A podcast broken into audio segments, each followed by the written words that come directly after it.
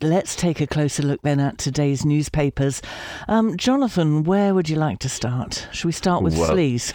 I suppose we better had, hadn't we? Yes, in all its many aspects, which seems to have come out over the weekend and particularly today. So sleaze is the sort of catch-all title, but there's lots of different stories on assorted papers, mostly about the Tory party doing things that really... you sure you want to do that? I do wonder whether it's been a right old scramble on the part of the newspaper investigators in the last few days since all of that happened last week to see, well, if they're doing that, they must be doing something else. Let's see what we can find out.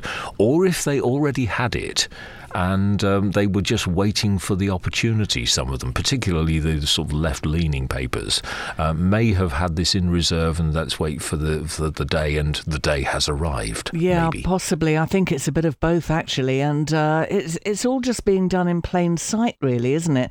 But it is starting, I'm just getting a feeling that conversations about the government are starting to shift a little bit, and people asking questions, you know, is this the end of the Prime Minister, Boris Johnson? Can he survive this? You know, what are his motivations? Personally, my personal point of view is I think Boris Johnson has had enough. I think he can see the outlook over the next couple of years. He doesn't like the look of it and he doesn't want to be in charge or get the blame. Oh, could be right. But he can't bring. He can't actually bring himself to resign. So that's just my view. Could be. You know, I could be way off beam. Who knows? Other opinions are available. Yeah. There's an interesting one on The Guardian. Okay, so The Guardian is one of those aforementioned left-leaning papers. New rule could bar MPs from consultancy roles. This is in the fairly small print. It's not their major story. Their major one seems to be Big Bird. Anyway, but this consultancy one, the Common Standards Committee, which, correct me if I'm wrong, wasn't that the one that the Tories wanted to actually get rid of last week? Yeah. Are debating or considering whether to actually prevent MPs from doing the sort of things that Owen Paterson was doing altogether. Yeah. In other words, they can't take money from any sort of other company while they're an MP. I wonder if that was the underlying reason why all of that happened last week.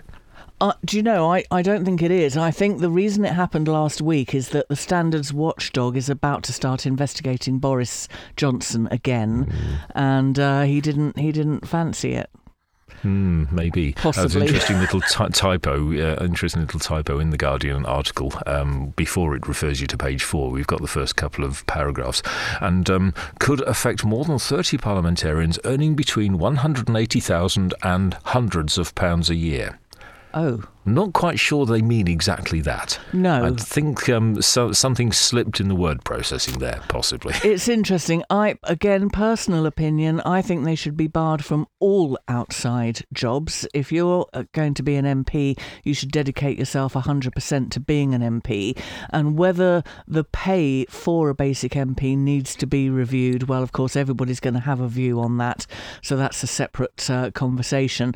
But interestingly, I had a chat, and I won't name the person, but a Buckinghamshire MP a few years ago now, and they said to me, so you think my role is to represent constituents? No, my role is to be a legislator. So, you know, and I have laid out my position on all of these key issues, and you either vote for me or you don't vote for me. And once I've got my seat, I am a legislator, and it's my team that sort of deal with constituency matters, but I am not here to represent constituents. Ooh, controversial or what? Yeah. Should we leave that there and move on? Because otherwise we could still be talking about this at 10 o'clock. Yes. Yeah, COP26 is still going on. Oh, yeah, there's another week yet. Yes, it's been sort of slightly shunted off the front pages by everything else that's going on. But the Eye have got a gorgeous headline, Good Cop, Bad Cop. Ooh. Yeah, they've had that in reserve. You can see they've been dying for the opportunity, haven't they? But it's their analysis of pages 10 to 13, how successful has the conference been so far? And I think they're sort of laying out their stall in addition by putting a link in the same panel to page 26, want climate change, do it yourself. OK, so that tells us what the I think then, doesn't it? Yes, it does, rather. Also today on the political front, there is another vote on the Lords' amendment to this bill about pumping raw sewage into our rivers and into the sea. There's been a lot of coverage of that on social media over the weekend, and people naming their MPs and saying, you know how we want you to vote on this today. So that's going to be across the front pages tomorrow. But also on sort of a rivers and sea related matter, on the I, why we need to eat algae inside on page 38. Now, it's funny this, because I don't eat any seafood, I don't eat seaweed or anything like that, but I've got no problem with eating algae. Really? Yeah. Part of the problem, I suspect, might be the image. And the thought of doing it, if you ate it without realising, or if it looked like something else that you did like, then I think a lot of people would have much less difficulty with it. Yeah, I mean, the picture on the eye just looks like a pile of greens. Yeah, and so we don't have a problem with broccoli. No. Or, well, some people do have more of a problem than others, but that looks like a plant, doesn't it? Yeah.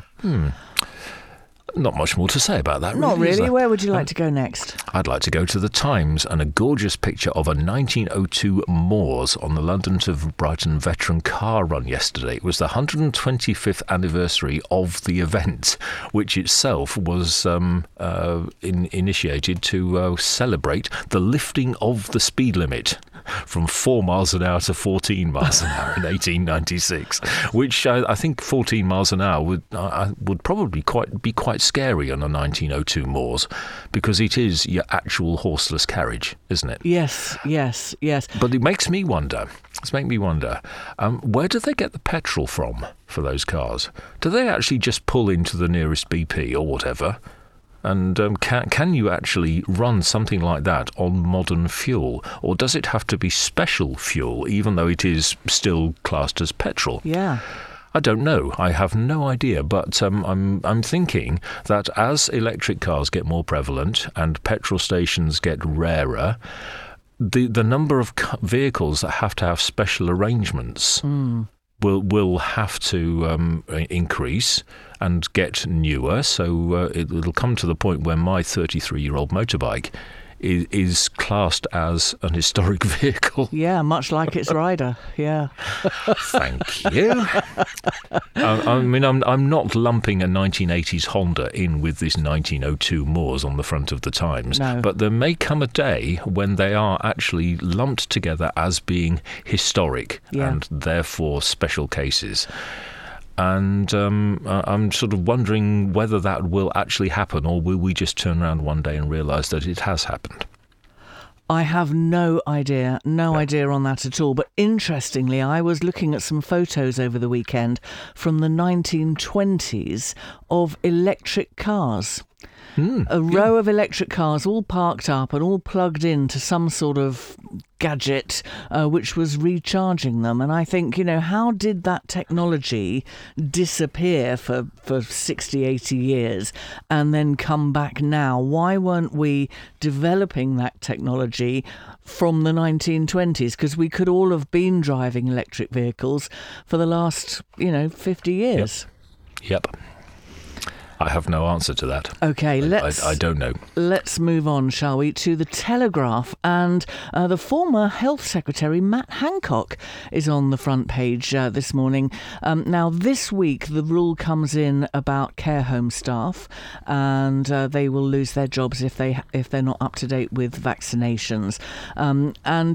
There was talk of bringing this in right across the NHS, but there's been some pushback, and that is now coming in the spring. But Matt Hancock is saying we should jab the NHS staff before winter hits. Now, I it's a complicated one, this. I'm not going to express a view on it, but just to say that he's back. We thought we'd seen the last of him. Can I express a view then? Go on. Call me cynical, but I think it's Matt Hancock saying, I told you so. Yes, could well be. Yeah, you see, you didn't have to sack me after all. Yeah. I could have sorted this out. It would have been all right if I'd still been in charge, etc., and so on and so on. Yes. Yeah.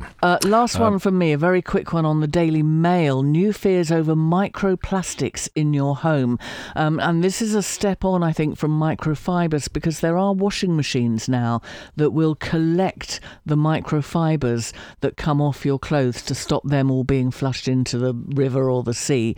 But this is about microplastics. I think this is suddenly mushroomed into a much, much bigger story. So it's one to watch. Yes, and the Mail are the only paper that's carrying that one, and yet they haven't marked it as exclusive, interestingly. Similar sort of story for the Daily Star, that they've got something that no other paper has got, but haven't called it exclusive. But when you find out what it is, you'll understand why. National Rail, according to the Daily Star, are laying on special trains to make sure we don't run out of wine at Christmas. Fantastic. Jolly good. That's us sorted then. And those are today's front pages. Thank you, sir.